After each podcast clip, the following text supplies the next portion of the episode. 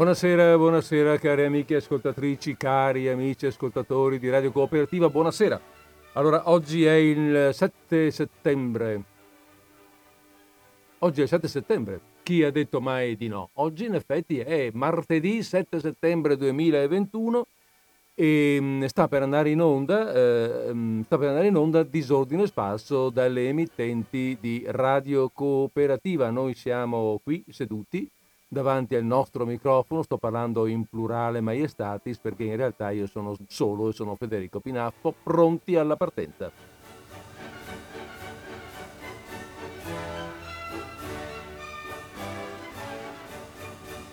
E visto che siamo pronti alla partenza, partiamo. Partiamo e non facciamo come quelli dell'opera, no? Sapete quelli dell'opera che dicono partiamo, partiamo, partiamo, partiamo e sono sempre lì, non partono mai. No, no, noi, noi noi qui non facciamo l'opera, che pure per carità è una cosa assolutamente nobile, ma facciamo più banalmente, più modestamente eh, una trasmissione di, di, compagnia, una trasmissione di, di, di, di filò, una trasmissione in cui ci teniamo, mh, mm, ci teniamo eh, insieme raccontandoci delle storie. E allora oggi Dopo due settimane di fila, di fila, che ho dedicato alla letteratura francese e alle storie francesi, beh, è il momento di tornare in Italia. Mm, diciamo però che ci torniamo eh, lentamente, progressivamente, veniamo appena dentro i confini, perché i racconti che mm, leggerò oggi sono tratti da una piccola raccolta di autori vari dal titolo Storie nascoste a Bolzano. Ah, ehm, il libro è a cura, mh, la raccolta di queste storie è a cura di Italo Ghirigato, l'editore è le edizioni Alfabeta Ferlag.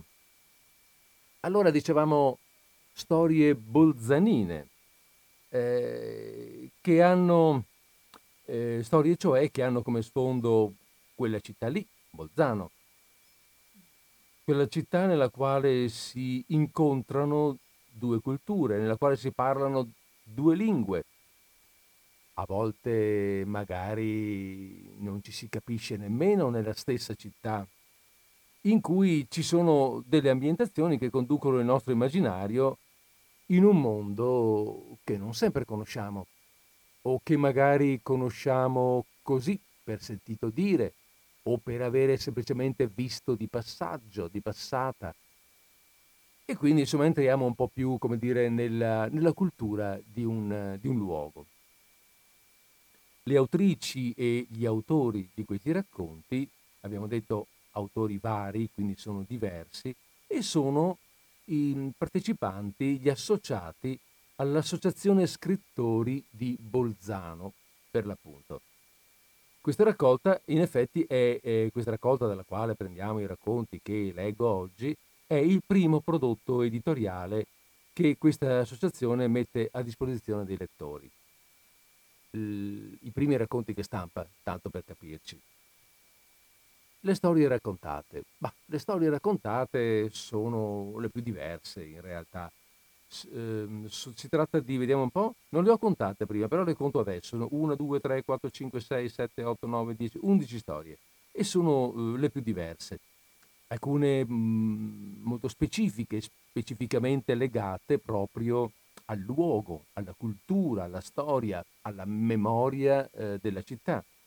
Altre invece magari trattano temi più generali, temi che potrebbero essere trattati anche in luoghi diversi, ma che sono segnati dall'utilizzo di un territorio particolare come sfondo naturale e quindi anche qualificante della natura della storia, no? perché la gente eh, che vive un determinato evento lo vive a volte pure lo stesso evento in maniera diversa in luoghi, in, luoghi diversi, a seconda di come, eh, a seconda Beh, anche della geografia a volte, no? Perché la geografia, siamo in montagna, siamo, in ma- siamo in mare, non, ha, eh, non è irrilevante anche in situazioni che di per sé potrebbero sembrare molto simili. Va bene, in realtà io non ho molte cose da dire non ho molte cose, non ho grandi chiacchierate da fare questa volta. Ho già finito con la chiacchierata, se vogliamo. Per cui io partirei dal primo racconto, dal primo racconto di oggi. Uh, come solito, sapete, no, usiamo, usiamo, dare delle informazioni anagrafiche sugli autori uh, quando leggiamo dei racconti. Qui gli autori sono dei, per lo più dei giornalisti, eh, non solo, ma adesso, adesso, vedremo, li presenteremo un pochino, ma sono per lo più dei giornalisti della zona, del, del Bolzanino, e magari non sono molto, eh, per questo molto conosciuti. Ehm, nel libro, nella raccolta, prima di ogni racconto c'è una breve presentazione dell'autore, da lì prenderò i dati essenziali, almeno per avere un'idea beh, del nome, perché è corretto che così sia, ma anche un po' della, eh, dell'attività specifica svolta da questa persona e di qual è la sua provenienza, anche culturale. Bene, allora, allora basta. Allora Adesso metterò un po' di musica, tanto così per, per accompagnarci per un minuto, per prepararci all'avvio della lettura, voi intanto vi mettete comodi, e poi attaccherò con il primo racconto, il primo racconto che, che ho scelto di leggere, che è proprio quello di Italo Ghirigato, che è anche il curatore della raccolta stessa. Allora mh, vi do vi do all'inizio, così prima ancora di partire con la musica, i dati anagrafici di Ghirigato. Allora, Italo Ghirigato è nato a Bolzano nel 1949, sociologo, docente di comunicazione e giornalista, autore di vari testi di saggistica e narrativa. Da anni si occupa di scrittura, in veste sia di insegnante sia di autore. E poi qui c'è un elenco di, di sue pubblicazioni. Vabbè, c'è un romanzo, varie raccolte di racconti, eh, nonché un manuale, eh, manuale tecnico sulla competenza comunicativa, come è corretto che sia, dato che è un docente di comunicazione. Bene, allora via con un po' di musica e poi via con, eh, e poi via con la lettura.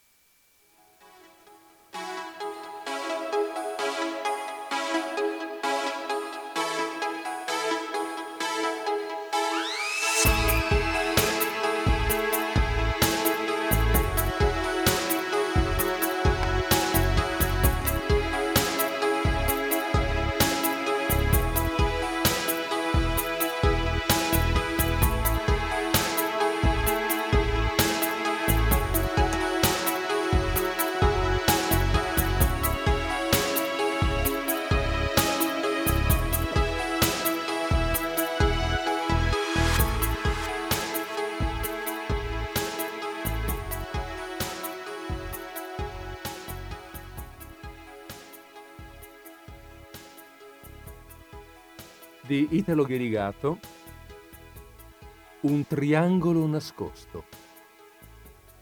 Sancta Maria, ora per nobis.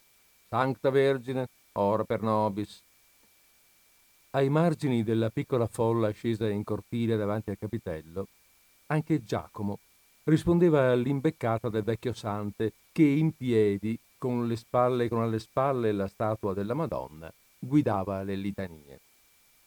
Nessuno aveva mai corretto il suo per nobis al posto del pro nobis, né le altre libertà che si prendeva sul latino. Tutti lo seguivano indulgenti, compreso Giacomo, anche se i suoi occhi cercavano Luisa.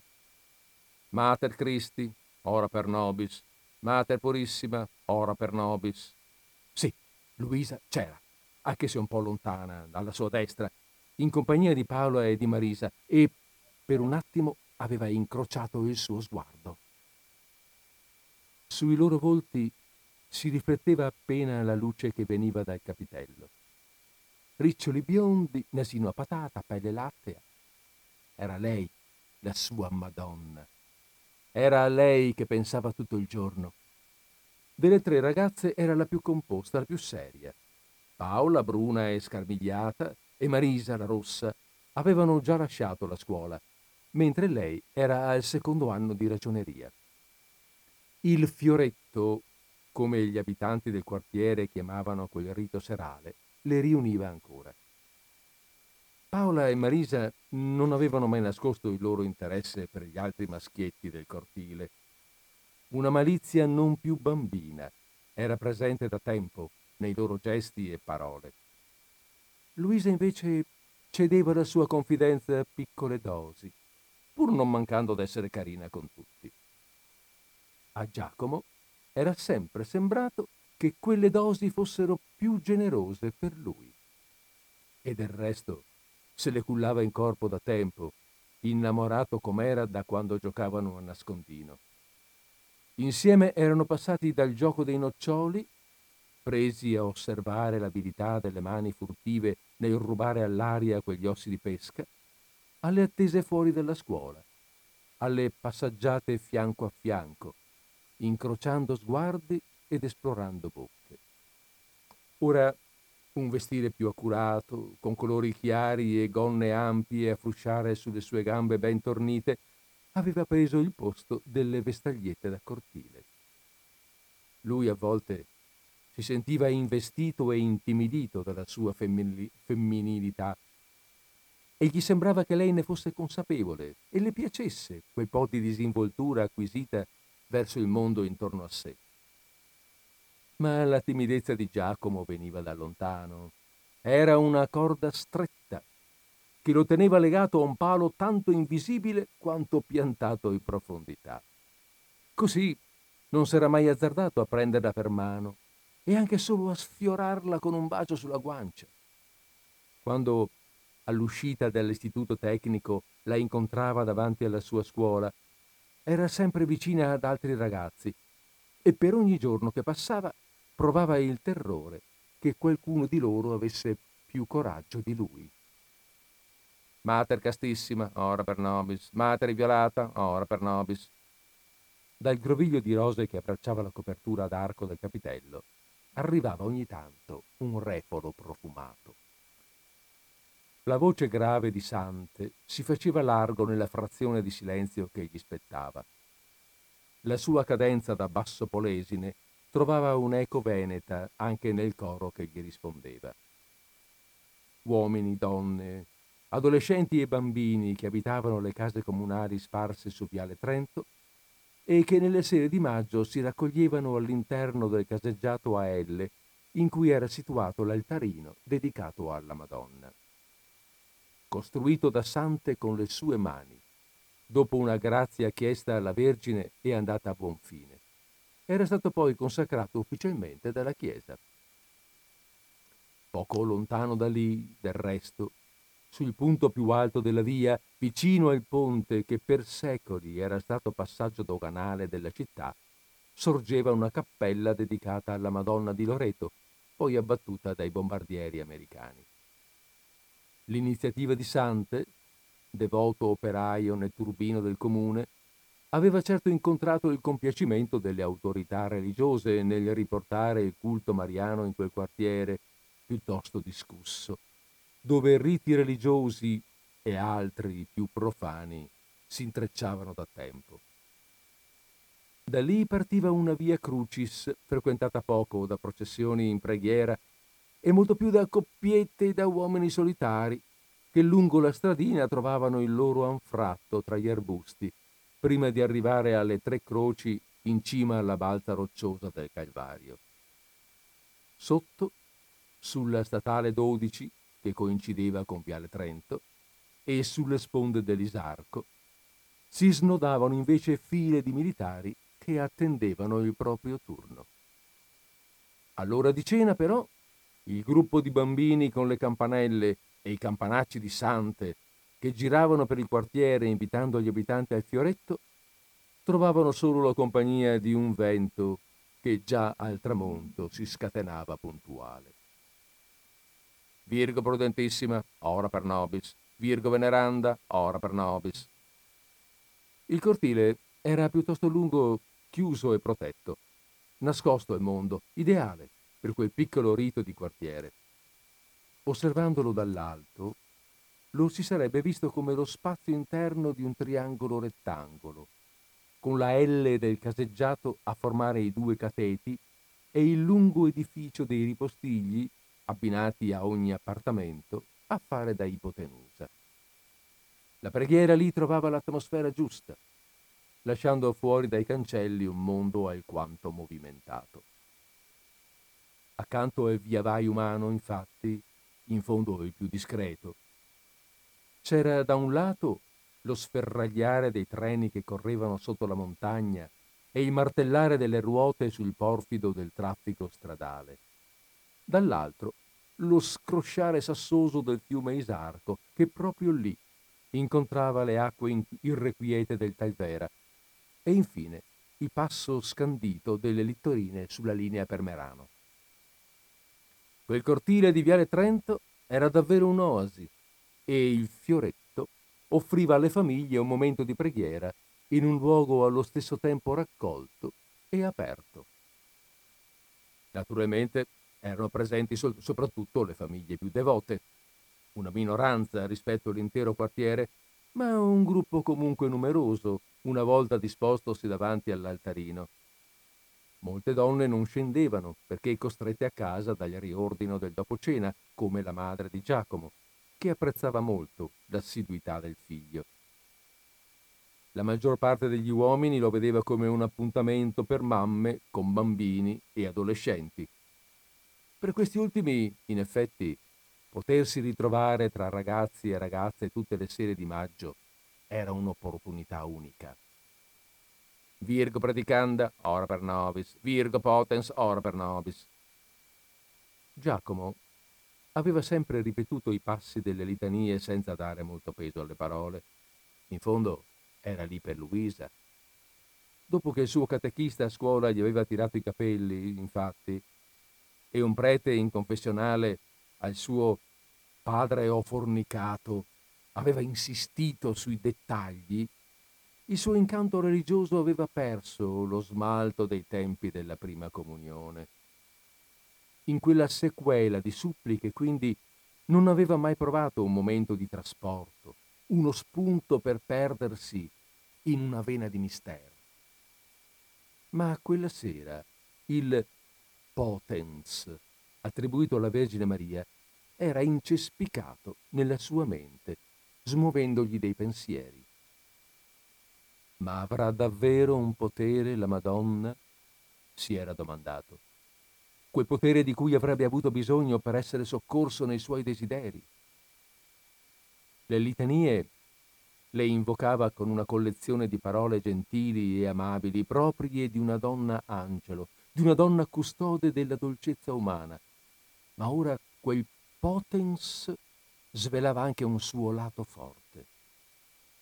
Il pensiero era andato subito a Luisa, alla possibilità che potesse nascere il gesto giusto da parte dell'uno o dell'altra, alla possibilità che accadesse quello che si immaginava da mesi, che finalmente vivesse il suo primo vero amore. Era al culmine di un sogno che già si stava mutando in preghiera verso quel simbolo di tenerezza e di forza che aveva davanti, quando uno scarto della sua mente lo riportò a un'altra realtà. Dio santo, che sto pensando? E mio padre? Una lettera di licenziamento incombeva in quei giorni su decine di operai della lancia, tra cui appunto suo padre. In casa c'era aria di tragedia. Probabile anche il suo ritiro dalla scuola, se fosse accaduto. Turris eburnea, ora per nobis, domus aurea, ora per nobis. Scosso, impressionato dalla facilità con cui il pensiero di Luisa l'aveva distolto da un problema familiare così grave, cercò di riprendersi, di riorientarsi. Allora si staccò dalla cordata, portando il suo sguardo e la sua concentrazione sul viso della Madonnina.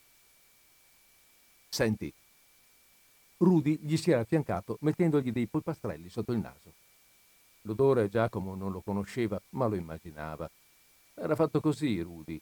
Non lo faceva per vantarsi, ma per condividere un'esperienza paradisiaca. Giacomo sapeva che si stava filando una ragazza di Oltrisarco e non era mai sorpreso che fosse arrivato già a quel punto. Lui non era mai stato timido Luisa non è la tipa, aveva replicato un po' infastidito per essere stato distratto dall'attenzione che stava dedicando alla Madonna. Luisa, sei ancora lì a pensare a Luisa? Beh, piaceva anche a te, no?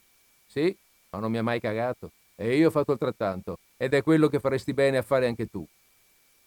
Come sempre, Rudy, suo coetaneo e già apprendista in un'officina meccanica, diceva quello che pensava. Ovvio che per ripicca ti è andata giù. Lasciala perdere. Non sembravano parole buttate lì a caso. E a Giacomo non sfuggì una strana smorfia di Rudy che trafisse con due occhi fermi. Fatti raccontare da Paola. La vista stretta a un ragazzo ai giardini del Talvera. Una pugnalata al cuore. Non occorreva domandare altro. Nella testa di Giacomo s'era spenta la luce e un film osè scorreva nel buio.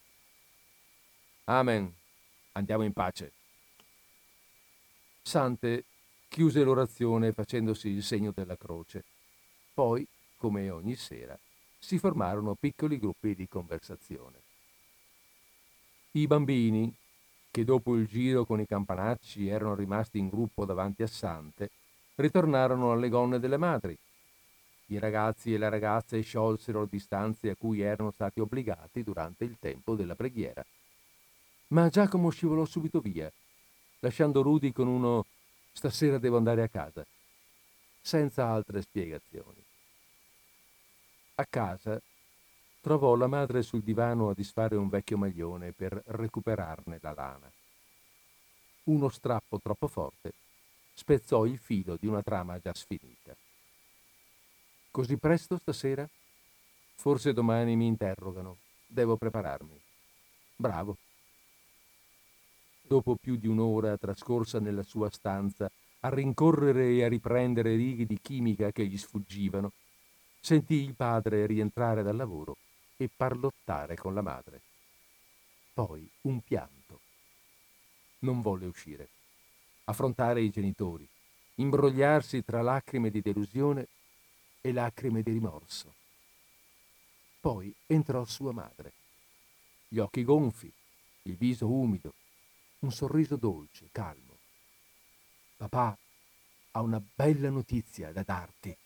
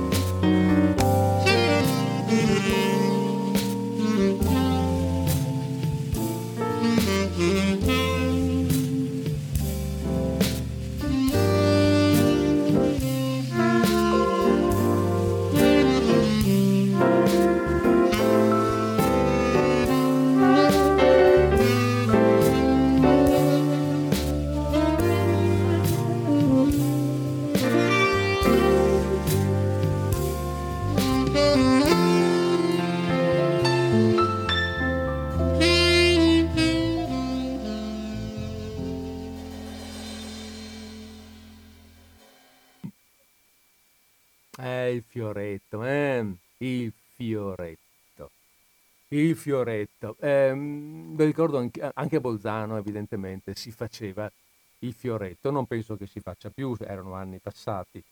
Ve lo ricordo, mm, eh, scusate, ho aperto la linea 049 880 9020 per chi si ricordasse del fioretto e vuole ricordarlo anche a noi. Io, io ricordo che all'epoca, quando avevo l'età del fioretto, l'età questo, del nostro amico Giacomo qui. Ero, abitavo a, a Castelfranco, Castelfranco Veneto, E, ehm, e lo ricordo anch'io come un'occasione per uscire la sera, eh, quelle belle serate di maggio, sentire, come dire, l'odore di una prima autonomia, no?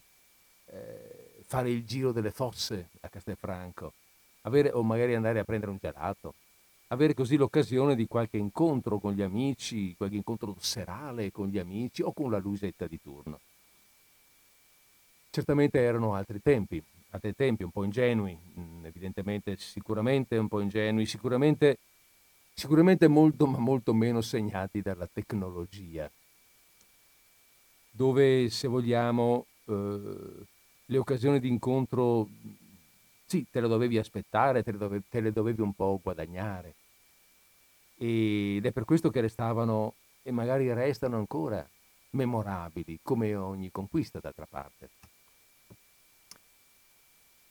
Ma qui, tutto questo, qui, qui in questo racconto, nel racconto di Ghirigato, tutto questo, che pure è, è diciamo, eh, la parte forte del racconto, la parte più lunga della, della narrazione, passa un po' in secondo piano perché c'è un altro tema familiare eh, importante a cui pensare. No? Giacomo è distratto da altre cose, c'è questa lettera di licenziamento che incombe e che porta il ragazzo un po' fuori dalla sua età o perlomeno insomma dentro a problemi che, eh, che sono molto grandi, molto, sicuramente più grandi di lui.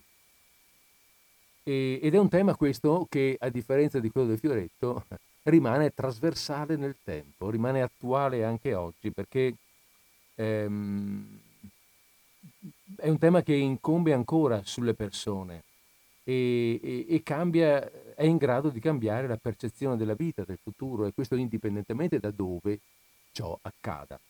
Qui nel racconto di Ghirigato finisce bene, benissimo. Eh, siamo contenti così, ovviamente. Mm, però ecco, nasce il pensiero, nasce una riflessione eh, sul, su una vita che per quanto serena, per quanto tranquilla, per quanto, ehm, non so come dire, ma per quanto legata a vecchie abitudini, sempre quelle, che ti danno sicurezza, pure sappiamo, sentiamo che in mezzo a questa sicurezza c'è sempre qualcosa che incombe e che ce la può cambiare, ce la può togliere. Va bene. Allora, mm, fra un pochino passo al secondo racconto, visto che qui abbiamo fatto, che qui abbiamo, sì, abbiamo, abbiamo fatto questa lettura, ci fermiamo un attimo, ancora una volta, la solita pausa musicale, poi, ah, poi riprendo con, poi prendo, cioè con il secondo racconto, ma mi viene in mente una cosa, prima per questo autore qui abbiamo letto anticipatamente i dati anagrafici, leggiamoli i dati anagrafici anticipatamente anche per l'autore del secondo racconto. Il secondo racconto si, ehm, si intitola Io e i riparatori Bolzanini. L'autore è Marco Passarello. Marco Passarello è nato a Treviso nel 1965, però è giornalista presso il TGR RAI di Bolzano. Eh, laureato in ingegneria aeronautica al Politecnico di Milano, è stato redattore delle, di riviste di informatica, ha collaborato con il supplemento scientifico di, del Sole 24 Ore, è un traduttore di romanzi e ha pubblicato racconti di fantascienza. Il racconto che leggiamo oggi, che leggeremo fra un po', di fantascienza invece non ha nulla, è molto pratico ed è, è evidentemente la narrazione della, come dire, delle difficoltà di ambientamento di questo trevigiano che viene dal, da, da, dall'aver lavorato a Milano, eh, della difficoltà di ambientamento in questa nuova società, in questo nuovo eh, in questa nuova cultura, in questo nuovo paese che è appunto Bolzano, ma Facciamo una breve pausa.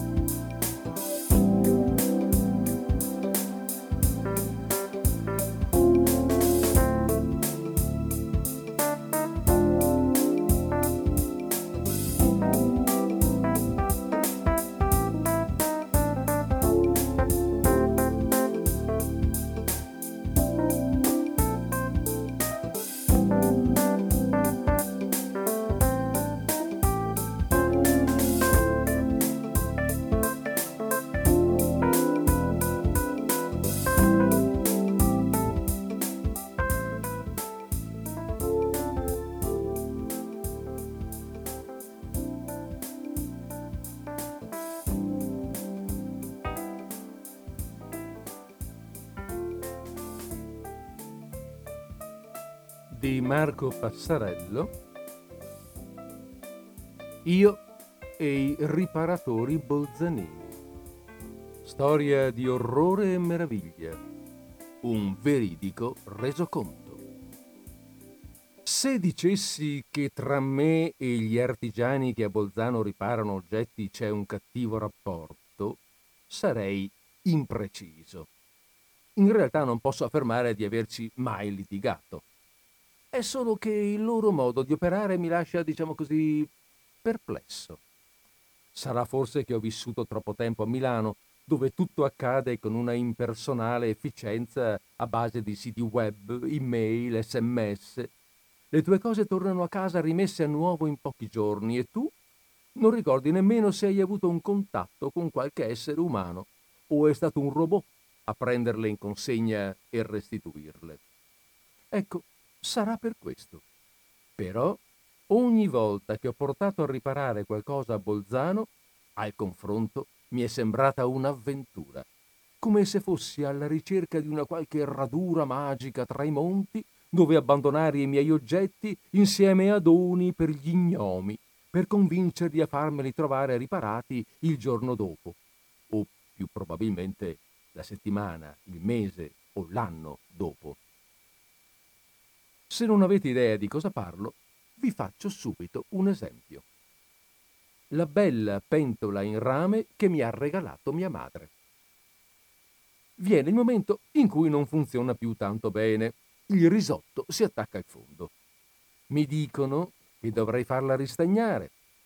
Mi suggeriscono un artigiano che forse fa questo tipo di lavori. Il primo problema è trovare il modo di andarci. L'artigiano apre tardi, fa una lunga pausa pranzo, chiude presto. Come quasi tutti i negozi di Bolzano, del resto. Per fortuna i miei orari di lavoro sono flessibili, quindi arriva il momento in cui ho un'ora libera durante il pasto e durante la, l'orario d'apertura. Mi precipito portandomi dietro la pentola. Trovo chiuso. C'è un cartello. Chiuso per visita medica. Menisco. Apprezzo che mi abbia fatto sapere che è solo un, proble- un problema il menisco, altrimenti mi sarei preoccupato. Passa del tempo, trovo un'altra ora libera, ci vado una seconda volta, sempre con la pentola al seguito. Trovo di nuovo chiuso, stavolta senza spiegazioni. Non desisto. Torno qualche ora dopo, finalmente è aperto. L'artigiano è un tipo coi baffi, allegro e ciarliero, che se ne sta da solo in fondo a un negozio stretto ma profondissimo, pieno di articoli dei generi più svariati. Gli chiedo come mai poco prima fosse chiuso. Risponde sono dovuto andare a fare una cosa. Mi dice che per la pentola ci vorrà del tempo, perché quei lavori non li fa lui personalmente, ma li svolge una persona che passa ogni tanto. Si fa lasciare il mio numero di telefono, lo scrive insieme al mio nome su un post-it che appiccica solennemente all'interno della pentola. Poi posa l'oggetto su una mensola al lato del bancone e mi consegna un dépliant pubblicitario del negozio dove è stampato anche un numero di telefono, nel caso avesse bisogno. Mi rassegno ad attendere a lungo e dopo un po' mi dimentico della faccenda. Passano cinque o sei mesi. In mancanza di alternative, mi ha dato a fare a meno del mio arnese di cucina preferito. Non penso più alla pentola finché il ciclo delle stagioni non rende di nuovo adatta la giacca di jeans che avevo indosso mesi prima. La tiro fuori dall'armadio e scopro in tasca il dépliant col numero di telefono. Mi rendo conto che è passato decisamente troppo tempo da allora. Che fine ha fatto la mia pentola? Afferro subito il cellulare e chiamo il numero indicato. Mi risponde una voce registrata. Il numero chiamato è inesistente panico. Come può essere inesistente un recapito stampato su un opuscolo pubblicitario? Possibile che sia successo qualcosa al negoziante? Si sarà ammalato? Non sarà mica morto? E se invece avesse fatto fallimento e chiuso il negozio? Avranno venduto all'asta tutto quello che c'era dentro, inclusa la mia pentola? Non la rivedrò mai più? Senza aspettare un secondo, esco di casa, inforco la bici e mi precipito alla bottega, che trovo regolarmente aperta. Entro. Non solo il negoziante è al suo posto, ma la pentola è esattamente dove l'avevo lasciata. Sembra che in tanti mesi nessuno l'abbia spostata. Chiedo cosa ne sia stato della riparazione. Risponde che la persona che faceva quei lavori ora ha smesso, però gli ha detto che forse Ravina, frazione di Trento a più di 60 km da Bolzano, c'è un'azienda, non meglio specificata, che li fa. Lo guardo. Mi guarda. Silenzio. Chiedo, allora, con la pentola cosa intende fare? Me la ridà? Ci pensa un po' su, poi la solleva dalla mensola. Nel prenderla, nota il post-it col mio numero di telefono ancora appiccicato sul fondo. Ah, dovevo chiamarla, invece non l'ho chiamata. Eh già, a proposito di chiamate, lo sa che il numero di telefono stampato sul dépliant che mi ha dato risulta inesistente? Ah, e non lo ricaricavo mai. Mi hanno mandato un messaggio dicendo che me lo bloccavano. Si vede che me lo hanno bloccato. Esco basito. Ho sempre odiato i milanesi che giudicano il resto del mondo con superiorità, ma questa volta non riesco a non pensare uno così a Milano non durava neppure una settimana.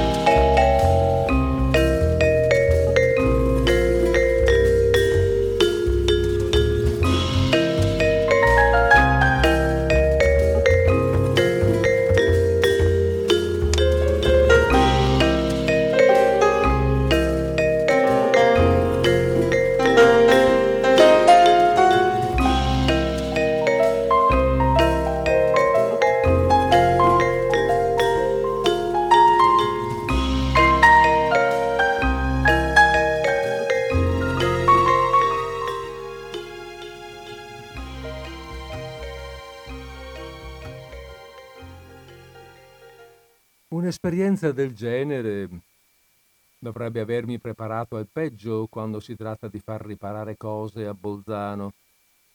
Eppure, a quello che è successo la volta successiva, non ero preparato affatto. Non possiamo fare i ravioli perché la macchina per pasta non funziona più, mi dice Silvia, perentoria. Cos'ha che non va? Lo vedi il perno che trasmette il movimento dal motore alla macchina? Gira a vuoto. Guardo il perno, un minuscolo aggeggino nero fatto di non so che materiale. Eh già, si sono consumate le alette. Chiaro che non fa più presa. Bisognerà sostituirlo, mi dico. Si avvicina il mio compleanno. Se non posso fare i ravioli, salta tutto il menù che avevo progettato. Per non parlare del fatto che un mese dopo il mio compleanno arriverà Natale. E a Natale i ravioli di ricotta alla siciliana sono più che un obbligo. È semplicemente impensabile rinunciarvi. Gesù bambino si rifiuterebbe di nascere se sapesse che non ci sono i ravioli. Cerco sul web un punto di assistenza della pasta facile. Un clic dietro l'altro, arrivo a sapere che il più vicino è Electro Assist, un'azienda alla periferia di Bolzano che si fa carico di decine e decine di marchi. Provo a telefonare. Mi risponde la segreteria telefonica. Siamo aperti solo al pomeriggio. Lasciate un messaggio e verrete richiamati. Lascio un messaggio. Ma poi mi dico, siamo nell'era di internet, è il caso di affidarsi a un messaggio in segreteria? Col cellulare fotografo il pezzo da sostituire e invio la foto via mail insieme a una spiegazione dettagliata. Così si fa. sono il cliente ideale. Al pomeriggio richiamo. Mi risponde la segreteria telefonica. Sono fuori, lasciate un messaggio e verrete richiamati. Secondo l'orario, dovrebbe avere aperto da dieci minuti, praticamente in ufficio non sono nemmeno entrati. E vabbè, non ho tutta questa fretta. Prima o poi ascolteranno il messaggio o leggeranno la mail, tanto c'è tempo. E anche questa volta mi dimentico della faccenda. Passano tre settimane. È il momento in cui mi accorgo che mancano pochi giorni al compleanno. Mi serve la pasta facile e quelli non si sono più fatti sentire. Ricordando l'esperienza precedente, attendo il pomeriggio prima di chiamare. Chiamo allo scoccare dell'orario di apertura. Mi risponde la segreteria telefonica. Sono fuori, lasciate un messaggio e verrete richiamati. Questo è troppo. Scrivo una mail imbufalita, facendo notare che in settimane non mi hanno richiamato affatto. Passano 48 ore. Dopodiché ricevo una mail sibillina. Buongiorno. Il piccolo ricambio lo ho ordinato. Non le ho risposto prima perché non avevo niente da ordinare. Appena mi arriva la riavviso grazie. Non mi è chiaro cosa voglia dire non le ho risposto prima perché non avevo niente da ordinare. Ma mi pare evidente l'implicazione che per lui è normale lasciare per tre settimane un cliente senza risposta. Comunque sia, dice che ha ordinato il pezzo. Ormai per il compleanno è troppo tardi, ma prima o poi sarà possibile rimettere in funzione la macchina. I ravioli per la mia festa sono costretto a farli a mano. Mi ridimentico della faccenda. Passa un mese. Mi accorgo che Natale è vicinissimo. Sto per avere bisogno della macchina della pasta e ovviamente del pezzo di ricambio. Nessuna notizia. Stavolta non perdo neppure tempo a telefonare. Scrivo direttamente una mail imbufalita. Mi scusi, è passato un mese, quasi due da quando le ho scritto la prima volta. Quanto è necessario aspettare perché arrivi un piccolo pezzo di ricambio? Questa volta mi risponde subito. Questo ricambio è arrivato ieri perché non lo avevamo disponibile. Ne ho ordinati quattro, così ne ho di scorta per eventuali altre richieste. Ieri. Lo aspetto da un mese e mi dice che guarda caso è arrivato ieri. Però si premura di informarmi che ha fatto scorta, casomai me ne servissero altri tre. Forse pensa che ne faccia collezione. E va bene, il pezzo è arrivato. E quindi ci saranno altre sorprese?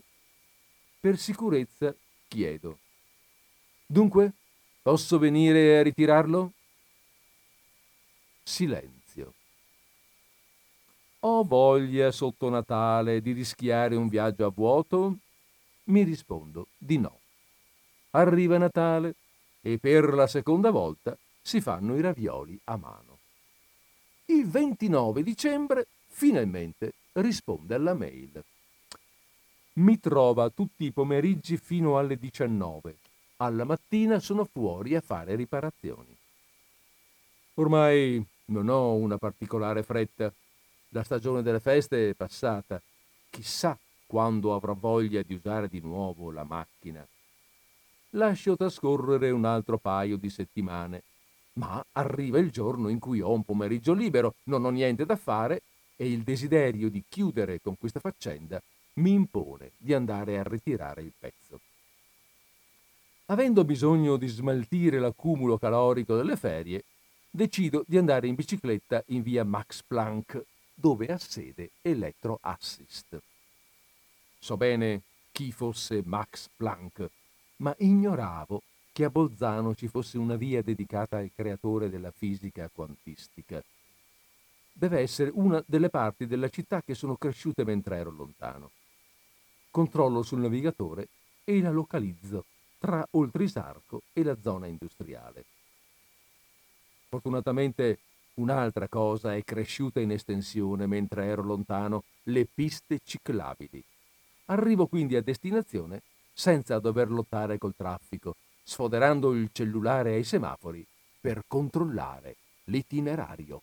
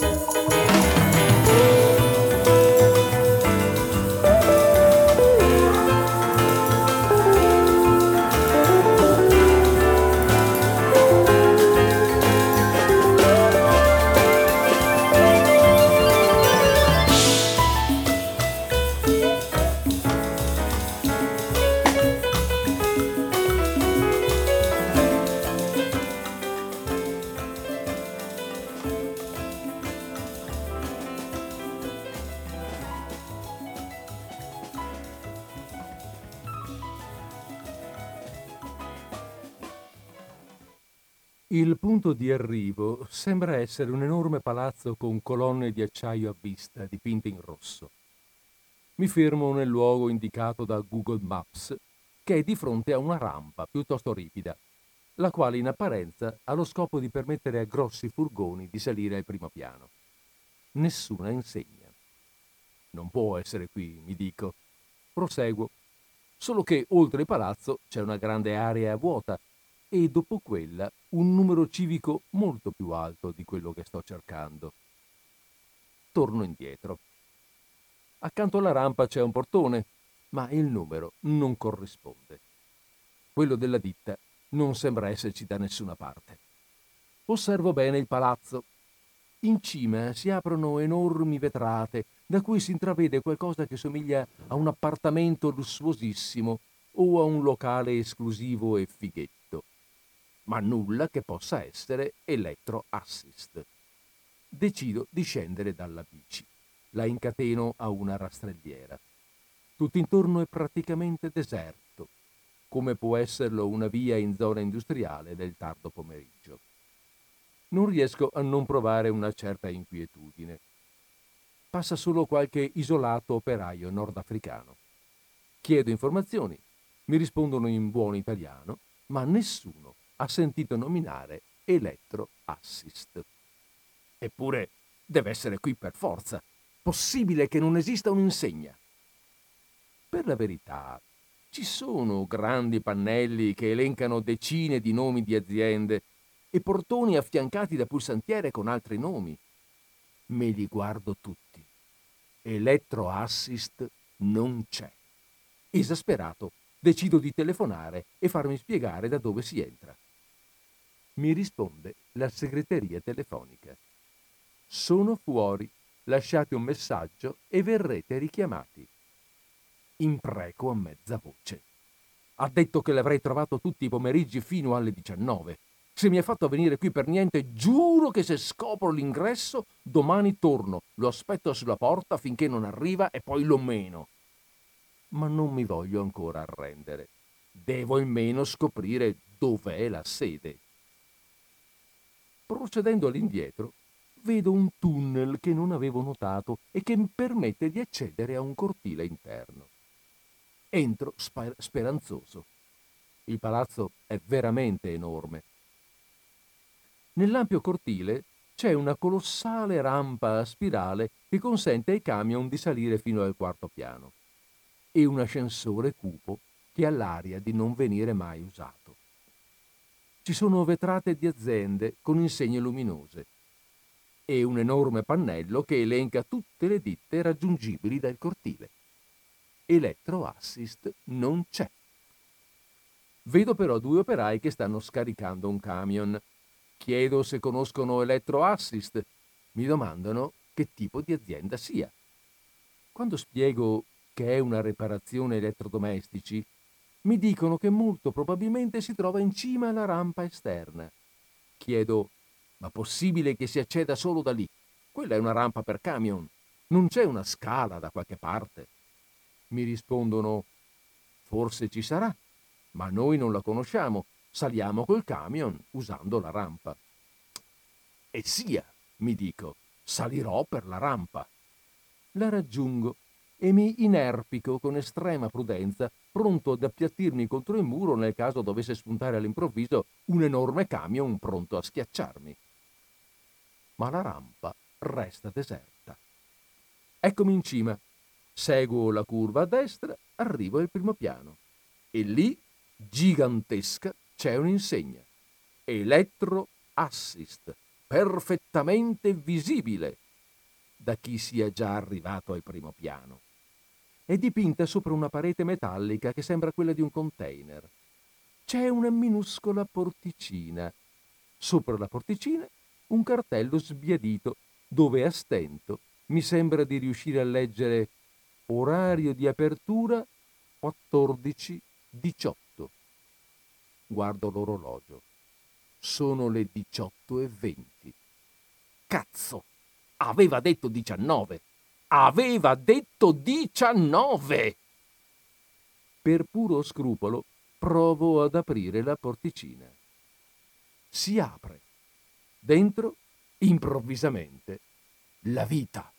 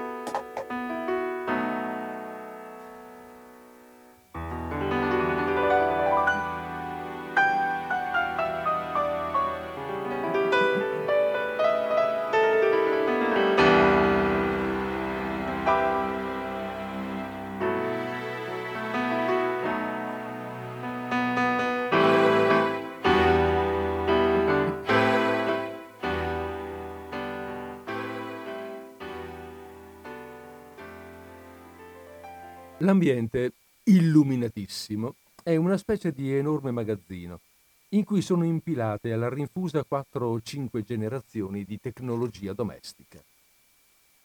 C'è una mezza dozzina di persone. Alcune stanno davanti, altre dietro ad un bancone. Tutti maschi, tutti di mezza età. E tutti conversano amichevolmente come se fossero in un club privato, maneggiando strani pezzi di ricambio. Uno sta raccontando con dovizia di dettagli il fatto che non riesce a dormire in aereo, nemmeno nei voli intercontinentali, a un altro che annuisce pensoso. Sembra non esserci distinzione tra gestori e clienti. A un certo punto un tizio che sta davanti al bancone, come se niente fosse, passa dietro. Sembrano conoscersi tutti da secoli. Mi chiedo quanti elettrodomestici ti si debbano rompere prima di sviluppare una relazione così amichevole con il tuo riparatore. Mi ignorano per almeno cinque minuti. Alla fine, quelli che sono davvero clienti se ne vanno. Restiamo solo io e due dei gestori. Uno dei due, un signore brizzolato dall'aria gentile, mi domanda finalmente cosa voglio. Glielo spiego. Mi dice di dargli il bigliettino. Gli rispondo che ho fatto tutto via mail. Mi guarda come se gli avessi detto che ho usato il piccione viaggiatore. Poi mi chiede nome e numero di telefono e si mette a scartabellare in un angolo buio. Passano altri cinque minuti. Vuole sapere quanto sia grande il pezzo che aspetto. Gli dico che è un aggeggino minuscolo. Ah, ma allora deve essere qui, risponde. Passano altri minuti. Poi fa saltar fuori il pezzo e me lo mette in mano. Lo osservo incredulo. Sembra proprio lui. Però non mi hanno scritto il prezzo, dice. Ora do un'occhiata. Va di nuovo nell'angolo buio, scartabella per un altro paio di minuti, poi torna. Niente, non sono sicuro di aver capito. Mi sale il terrore di dover tornare un'altra volta. Con voce tremante chiedo, quindi, quanto le devo? Niente, se lo tenga pure. Resto senza parole. Cosa posso dire? E va bene, perlomeno in questo dettaglio la lunare disorganizzazione degli artigiani locali si è risolta a mio favore. Metto in tasca trionfante il pezzettino, faccio per incamminarmi, poi mi viene in mente una cosa. Scusate, come faccio a scendere senza passare per la rampa? Si guardano imbarazzati, come se gli avessi chiesto la frequenza dei loro rapporti intimi. Beh, qui a sinistra c'è una porta, poi subito dopo c'è un'altra porta e, e poi ci sono le scale. Però fossi lei prenderei la rampa. Ma sì, non c'è nessun pericolo, basta che si tenga sulla sinistra e vedrà che non c'è problema. Mi guardano un po' preoccupati, come se non fossero sicuri di avermi convinto e questo fosse un problema. Esco. Vedo la summenzionata porta, in realtà un portone di metallo con maniglione antipanico. Non resisto alla curiosità e la spingo. Si muove con difficoltà, grattando il pavimento, come se non venisse mai aperta. Dietro una seconda porta. Dietro la seconda porta, tenebre. Si intravede molto vagamente un corridoio. Lontanissima, metri e metri più in là, la spia di quello che potrebbe essere l'interruttore della luce. O forse invece è l'occhio di Cthulhu che mi fissa. Rabbrividisco e richiudo. Torno indietro, scendo la rampa. Un'automobile mi supera e mi sfiora, ma arrivo giù, sano e salvo. La bici c'è ancora, la sgancio, salgo e me ne vado. Attendo con un misto di apprensione e aspettativa la prossima volta che sarà necessario riparare qualcosa.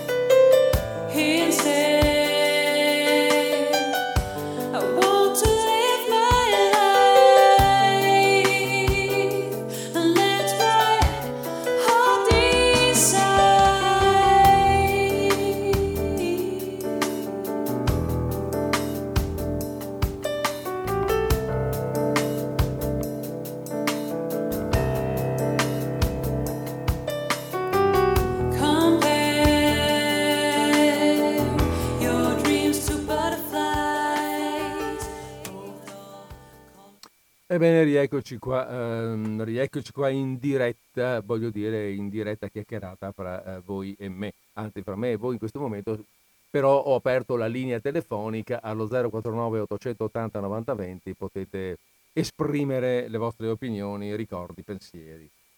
E chi l'avrebbe detto, eh? Chi l'avrebbe detto? Noi qui al sud abbiamo sempre pensato che a Bolzano, eh, tabacco, l'organizzazione e la, mm, e la precisione fossero, fossero, quelle tedesche, no? E invece, che sono poi tanto decantate. E invece a sentire il nostro autore qui, Passarello, eh, tutti questi sono solo pregiudizi, pregiudizi positivi in questo caso, perché lui invece ci presenta, con toni palesemente umoristici, spero si sia notato, uno spirito bolzanino che saremmo stati più propensi ad attribuire piuttosto alle zone del sud del nostro paese. Ah, ci ha fregati qui Passarello i pregiudizi. Eh? Cosa sono i pregiudizi? Comunque dai, un racconto che mi è parso simpatico, gradevole. Che ne dite? eh, dopo questo che ne dite, ehm, devo fare una scelta. Allora la linea rimane aperta, eh, 049 880 90 20, ma la mia scelta deve essere questa. O sto qui ad aspettare che qualcuno chiami e facciamo due chiacchiere, oppure vi leggo un'altra storia. Tic tac, tic tac, tic tac, tic tac, non posso aspettare molto a lungo perché la prossima storia dura un quarto d'ora circa e quindi ho bisogno eventualmente di cominciare. Va bene, penso di aver capito che... Eh, no, facciamo così, sono le 16.53, aspetto fino alle 16.55 e poi attacco la storia.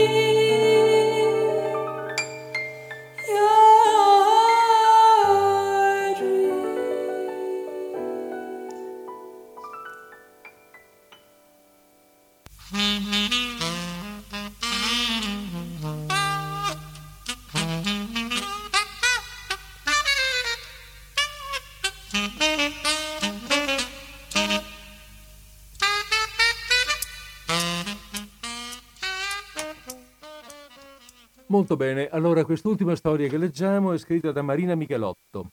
Marina Michielotto è nata a Padova nel 1955, ex insegnante elementare, vive ovviamente a Bolzano. Ha pubblicato albi illustrati per bambini e, e raccolte di storie. Benissimo, eh, anche un paio di romanzi leggo qui. Allora andiamo avanti con questa storia che si intitola la storia che non conosco ed è, ed è originale. Ascoltate un po'. Luci si osservò allo specchio e con occhio critico valutò, valutò la sua immagine seminuda, alta, formosa e sicuramente forte. Il corpo, che con disciplina aveva abituato alla fatica, ora risultava definito da vari sport, solida metafora di un'idea antica di bellezza ben lontana dall'etereo can- canone moderno.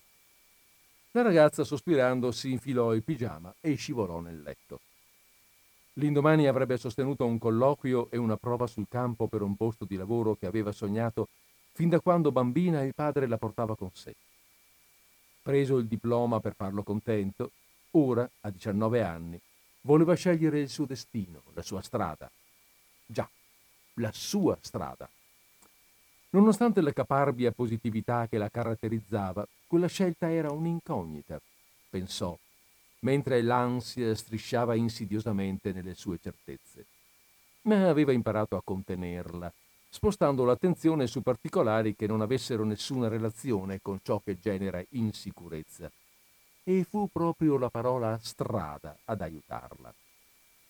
Le venne in mente infatti che nel cercare l'indirizzo della ditta che offriva il lavoro l'aveva incuriosita la persona a cui era intitolata la via, un nome femminile mai udito, Lucia Frischin, una donna, in un mondo dove vite di uomini si intersecavano a luoghi che mitemente perpetuavano passati regalati al futuro, vie in cui risuonava tra intonaco e traffico l'eco di esistenze prevalentemente maschili. Nell'intreccio di strade della zona industriale spiccava quell'odonimo femminile misconosciuto. Occhieggiava curiosamente vicino a Giotto, Copernico e a una famosa Marie Curie. Chi era invece Lucia? Forse una maestra delle tristemente note Katakomben-Schulen o un artista locale? Chi poteva essere stata la signora Frischin? Qualcuno bussò alla porta e si affacciò sorridendo. Luci, non dormi? Sei agitata per domani? Vuoi che ti porti un po' di latte caldo, una camomilla? Tranquilla, mamma, entra pure. Ho pensieri oziosi, ma principalmente una domanda che mi gira per la testa. Oggi ho cercato l'indirizzo della ditta via Lucia Frischin. Ma tu sai chi fosse questa donna? O conosci un po' la sua storia? Visto che si chiama Lucia come me, forse è benaugurante. Che ne dici tu? La madre di Luci si avvicinò al letto della figlia. Nessun pensiero è mai ozioso, nessuna curiosità è mai eccessiva. Sei fortunata, perché so chi era la signora Lucia. Ma tu hai voglia di ascoltare una storia? La ragazza, scherzando, batté le mani come faceva da bimba. Wow, la mia mamma mi racconta la fiaba della buonanotte. Dai, siediti che sono tutto orecchi, ma se mi addormento non svegliarmi. Luci si accomodò per bene, facendo spazio alla mamma, che cominciò a parlare sottovoce. Chiudi gli occhi. Stiamo tornando indietro nel tempo. Immagina una Bolzano in miniatura, circondata da vigneti e poi boschi, nessun motore, nessun rumore invadente. Immagina, Luci, immagina.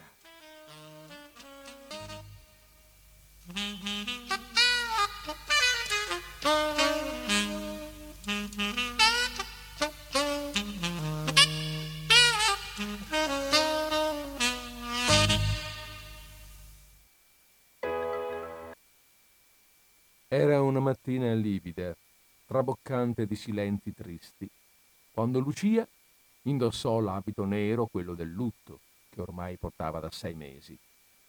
Il suo Peter era morto, stringendosi le mani al petto, mentre il respiro se ne volava lontano, abbandonando quel corpo robusto. Il suo Peter, che era suo da vent'anni, da quando si erano visti per la prima volta il giorno del matrimonio. Un pallido sorriso schiarì abito e volto.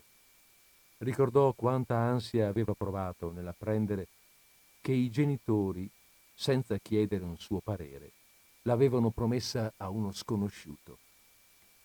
Loro, poveri mezzadri di dodici ville, erano stati più che felici di darle in sposa il figlio minore del datore di lavoro Peter, discretamente bello, che da tempo però guardava con insistenza una ragazza ebrea dagli occhi scuri e ammalianti. Impauriti, padre e madre, contadini possidenti e bigotti, avevano cercato una sposa che impedisse al figlio di commettere eresie. Ne avevano bisogno subito, ora. Non volevano dote, solo una brava ragazza che si facesse impalmare senza capricci o domande inopportune, e al più presto si ricordarono dell'esistenza di Lucia, la figlia dei mezzadri, poco appariscente, scialba, obbediente, praticamente perfetta. In effetti la ragazza era esile, minuta, con due pallidi occhi verdi, dotata però di una inusuale, delicata bellezza, ben poco considerata in quel mondo che esaltava fianchi rotondi e fisici robusti dai contorni morbidi quasi mai uscita di casa, Lucia aveva già vent'anni e ogni sera la madre, guardandola, scuoteva tristemente la testa. La vedeva già con gli occhi del domani, nel buio di un'esistenza senza marito, prole e casa da accudire. Donna senza identità, povera figlia. Quando inaspettatamente giunse la proposta di matrimonio, il padre, strabiliato, acconsentì con immediatezza e gioia, poi corse ad annunciarlo a Lucia. In una settimana avevano organizzato cerimonia e piccolo rinfresco. La ragazza arrivò alla sua prima notte di nozze con gli occhi bassi, turbata da rarefatti pensieri angoscianti.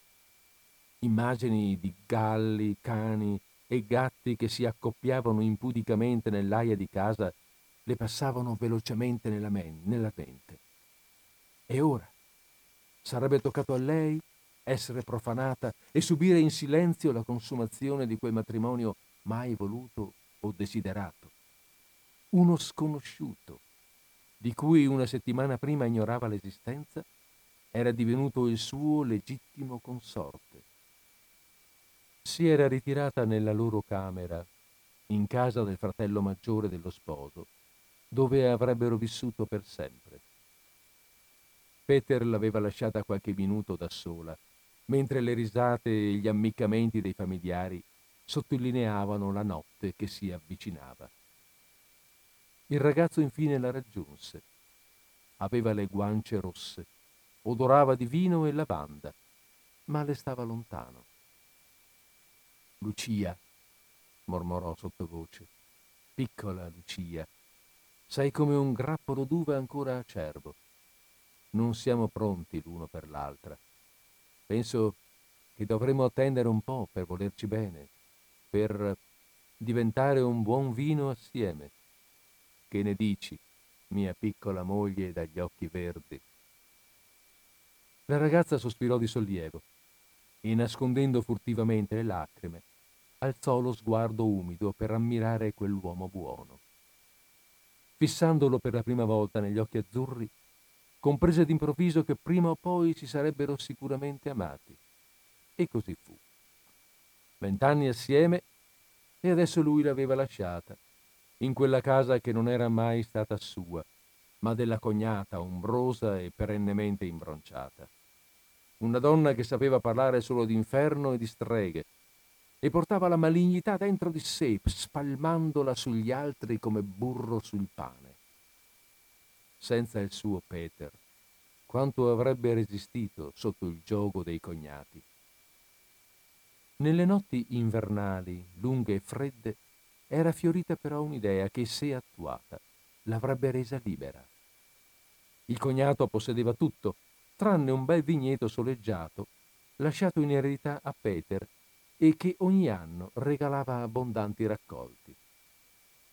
Il marito lo aveva destinato alla produzione di uva per gli ebrei, affinché facessero il vino kasher, fondamentale per poter recitare il Kiddush, la preghiera che introduceva tutte le loro festività cerimonie religiose definite dalla cognata blasfeme e immonde.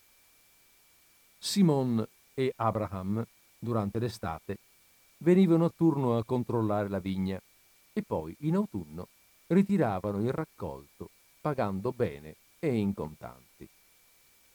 Peter sapeva che erano brave persone. Le aveva anche confidato che stava per innamorarsi di una delle loro donne, ma poi aveva sposato e amato lei soltanto. Lucia ogni tanto parlava con Leon, un bimbetto che accompagnava il padre e lo zio.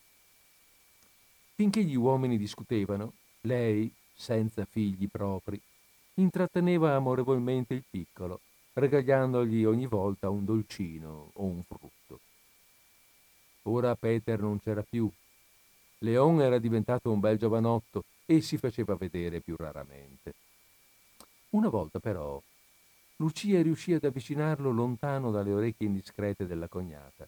Così poté chiedergli ciò che le premeva. Leon tornò in città con piccole tovagliette ricamate finemente e una domanda da fare al padre. Alcuni giorni dopo, in una ventosa mattina di marzo, Lucia si fece portare in città dal cognato. Doveva sbrigare alcune faccende relative al suo stato vedovile, disse, mentre il Franzele, invece, si sarebbe recato alla taverna del gatto nero dove lo attendevano nuovi compratori. Sotto i portici si separarono e ognuno andò per la sua strada. Lucia si trovò con Leon e poi corse in municipio dove depositò la domanda scritta che le aveva preparato di nascosto il giovane ebreo. Il cuore le batteva ancora forte quando uscì dal piccolo edificio e spiegò al ragazzo cosa le era stato chiesto. Leon la accompagnò dal padre Abraham nella Judengasse. La donna si fermò il tempo necessario per siglare un patto con l'anziano amico e poi, con l'animo sollevato, raggiunse il parente per tornare a casa col carro.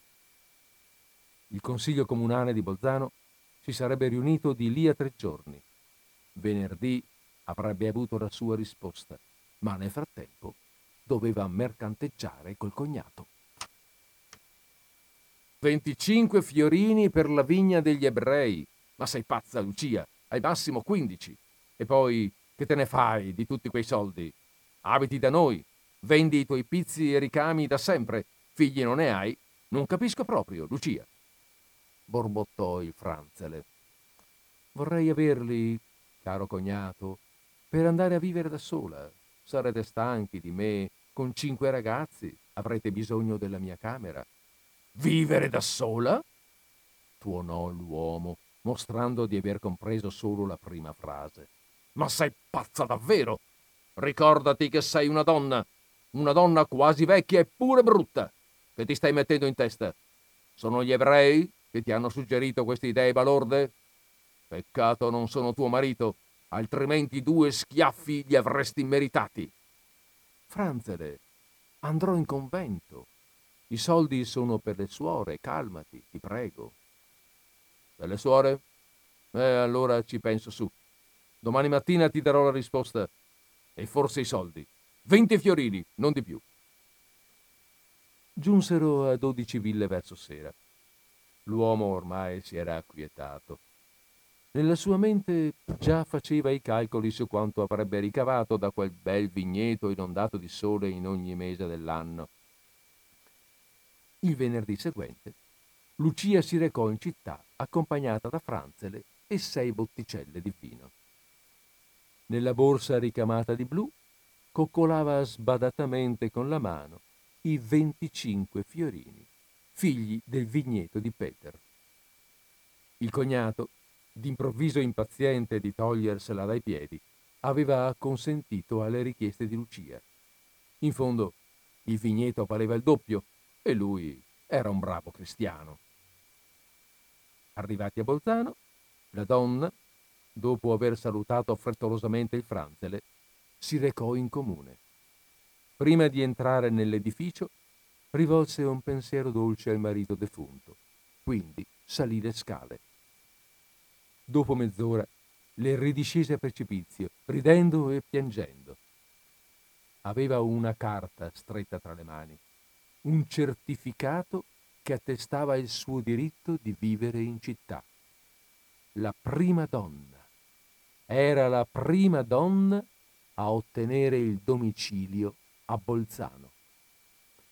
Si sentiva fiera, orgogliosa e felice. Aveva dato tutto ciò che possedeva ed era rimasta senza nulla. Ma Leon le aveva trovato un lavoro di ricamatrice e un piccolo alloggio accanto ai bagni bassi, vicino a Piazza delle Erbe. Lo avrebbe pagato con i denari ricevuti in prestito da Abraham, da restituire con calma. In quel momento era solo una donna, forse quasi vecchia, forse anche brutta, sicuramente libera si recò nell'austera chiesa dei francescani a ringraziare il Signore per l'averla aiutata. Era l'anno 1590.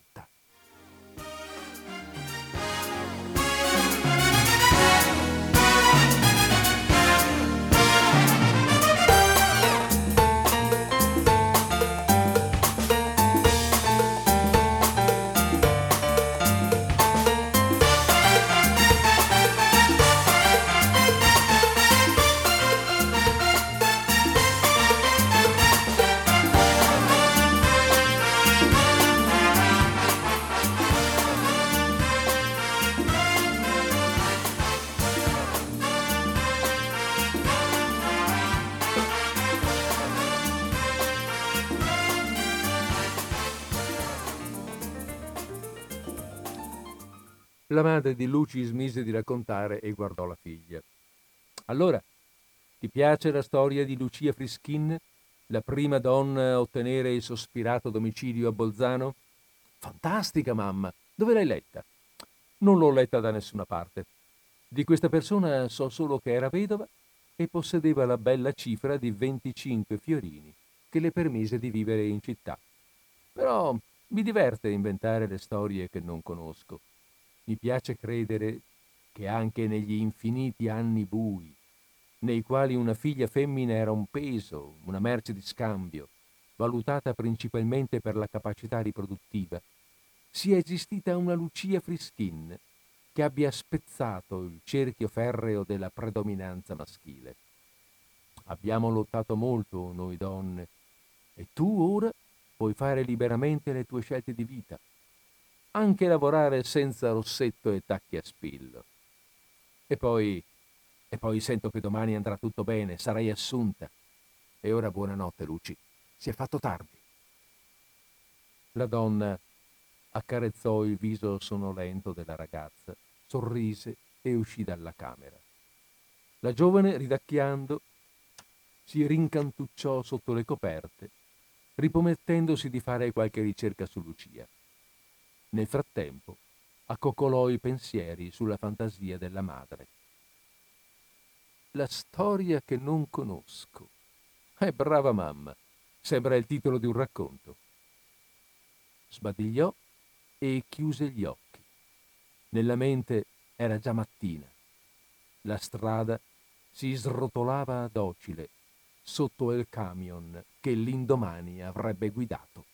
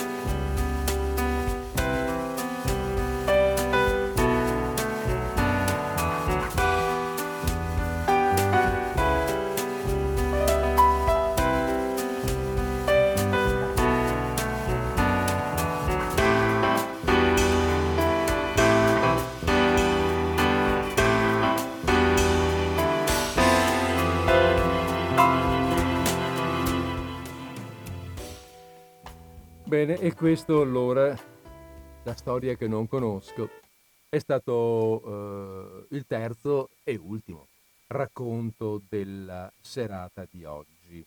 Racconto, beh, avete sentito, no? Un racconto ehm, di una tematica che ha una tematica, una di quelle tematiche, scusate, che dicevo all'inizio della trasmissione, di carattere generale, eh, di libertà della donna, di ricerca di autonomia, di, come dire, ehm, di svincolo da un mondo maschile che, eh, che, è ad un certo mm, punto opprimente.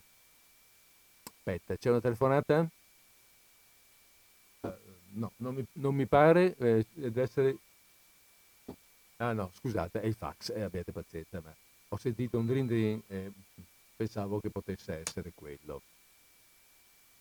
Bene, ehm, eh, scusate, allora dicevo appunto questa, questa, questa, storia che si svolge in questo caso a Bolzano e si svolge a Bolzano nel 1590, quindi è un'antica, eh, una storia antica un po' inventata, come dice, come appunto dice chiaramente l'autrice, un po' inventata perché eh, si sa di questa donna, si sa che, che, è la prima donna che ha ottenuto questo, questo privilegio di essere considerata residente in Bolzano eh, che ha pagato con questi 25 fiorini, ma, ma come, ehm, come, ciò sia accaduto effettivamente non, non è noto. E questa, e questa invenzione così è, è, cioè, è la storia come viene raccontata, è un po' l'invenzione dell'autrice che la mette in confronto con eh, il gesto liberatorio che sta compiendo questa ragazza che vuole fare la camionista, come avete capito, no?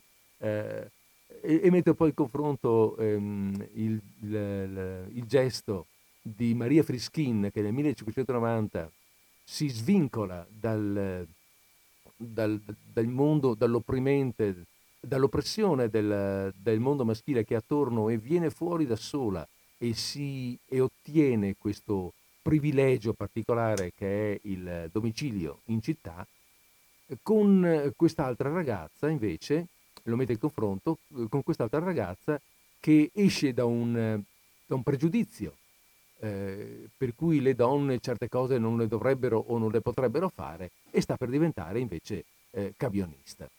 Va bene, questi tre racconti che abbiamo appena, appena letto, che abbiamo appena ascoltato, sono tratti da una, da una raccolta, da una piccola raccolta che si intitola Storie nascoste a Bolzano, curata da Italo Ghirigato, e edita da AB Edizioni Alfabeta Ferlag di mh, Bolzano, appunto, credo, non ho guardato, vabbè, insomma. Ehm, va bene, sì. Di Merano, in realtà. La AB Alfabeta Verlag è di Merano. Vabbè, ma questo a noi, insomma, non dà grande... Per noi non cambia molto. Ho altri due racconti eh, che mi piacciono, della lunghezza giusta, in questo, in questo libretto e penso che ve li leggerò la settimana prossima. Bene, abbiamo fatto ora di chiusura. Ne approfitto quindi per darvi, come al solito, eh, l'augurio di buona conclusione di giornata, di buona conclusione di settimana e per darvi un appuntamento qui, queste, qui presso, il vostro, presso, il vostro, presso la vostra radio per ascoltare eh, martedì prossimo disordine sparso alla solita ora, al solito posto. Uh, allora